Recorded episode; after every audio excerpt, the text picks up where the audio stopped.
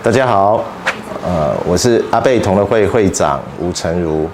因为 COVID-19 的关系，我们的拍摄有一点 delay。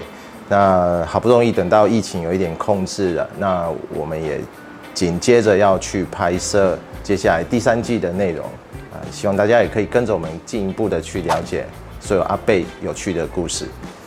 谢谢各位，十万去吧。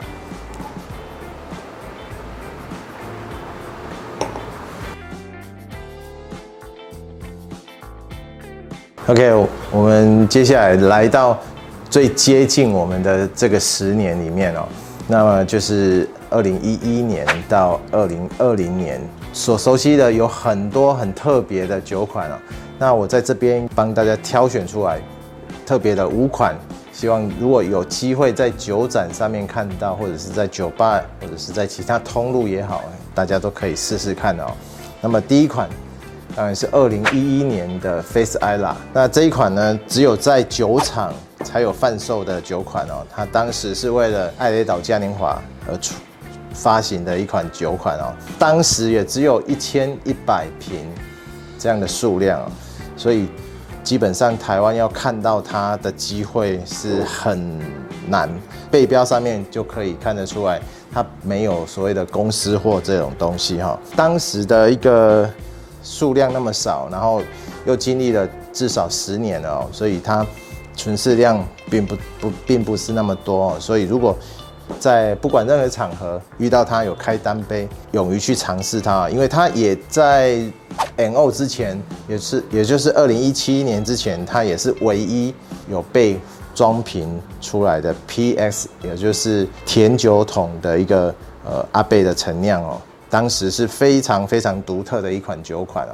当然，那个 NO 它还有调和的其他桶型哦，就不一样哦。Face Isla 这一款二零一一年的，它是纯粹的 PS Pedro Ximenez 的酒桶去陈酿出来的阿贝哦，这非常特别。那二零一一年还有另外一款酒款，就是在当时比尔博士有特别去尝试的。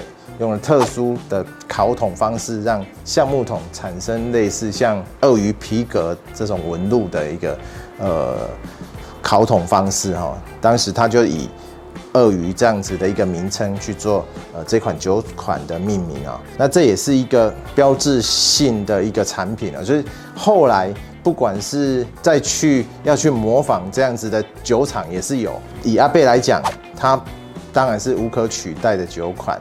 那以其他酒厂来讲，它也是一个竞相模仿的一个对象啊。它陆陆续续每一年都有不同的年度限定款，但是在这当中，我们一定要提到伽利略这一款酒。它当时是为了太空陈酿计划而发行的一个特殊版本，它不隶属于年度限定版，那也不属于呃一般的会员版，它是特别独立出来的一个系统啊。那它也是目前阿贝在 Vintage 年份，它有特别标示出来，之后再也没有看过有标示 Vintage 年份的哦。所以这一个酒款呢，也相当于说，我们只要有机会，就真的一定要尝试看看。它是呃玛莎拉桶的一个陈酿方式，所以它在呃。意式香料的那一种呃风味，以及阿贝的泥煤点味的平衡取得上面哦，做了很大的一个努力哈。然后到二零一五年的时候，我们一定要提到的一款是两百周年建厂的纪念款。那这一款酒款呢，揭示了整个阿贝过去、现在以及未来他所想要表达、呈现给所有阿贝粉丝的一个。方式哦，在这一个二零一零年之后的这十年里面，我觉得它也是一款，呃，算是阿贝风格承先启后很重要的一个关键分子哦。至少呃知道说，阿贝在很多呃强强壮风格的这种拳拳到肉的呃冲击感之外，它还有可能比较呃温柔一点。的一面的阿贝风情啊，不管它是不是符合你心中阿贝的形象，希望你有机会在它还没有很贵的时候，都可以有机会可以尝试看看哦。以现在来讲，它不会造成你很大的负担了。之后，当然还有很多像呃红酒桶或者是特殊的烤桶，还有蓝姆桶等等方式。那这里面我觉得一定要提出来的就是 KOP。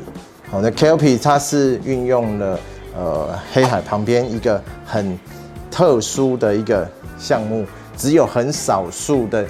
呃，威士忌能够在这样子的橡木桶里面做陈年哦。以酒厂的角度，他用了一个很隐晦的一个表达方式，只有很少数的威士忌能够在这样的橡木桶陈年。这句话去形容它哦。但是，呃，我在这边可以跟大家介绍的就是这一款酒款，它确实就是用了跟水油木同样一个学名名称的一个橡木。品种去做的橡木桶哦，去做整个完整的熟成，好，所以它可以视为所谓的水油桶这样的一个陈年方式啊。所以这样一个特别的威士忌呢，当然一定要，不管是收藏也好，或者是拼也好，它都有很高的一个呃价值哦。如果你比较。晚接触阿贝的话，这最近的十年里面，应该算是大家比较熟悉，或者是可以比较轻易获得的一个年代哦。如果大家有参考之前的一个影片的话，也可以知道说，我们在这些影片里面也不断的告诉大家，哪一些是你值得去尝试也好，或者是收藏也好的一些酒款哦。这一集跟大家分享到这里，好，谢谢。我们第三季的内容也非常的扎实。那么，如果你还有想要知道有关于阿贝的其他任何大小事，都欢迎在我们的留言区告诉我们。那更希望大家帮我们按赞、点阅、加分享哦，谢谢。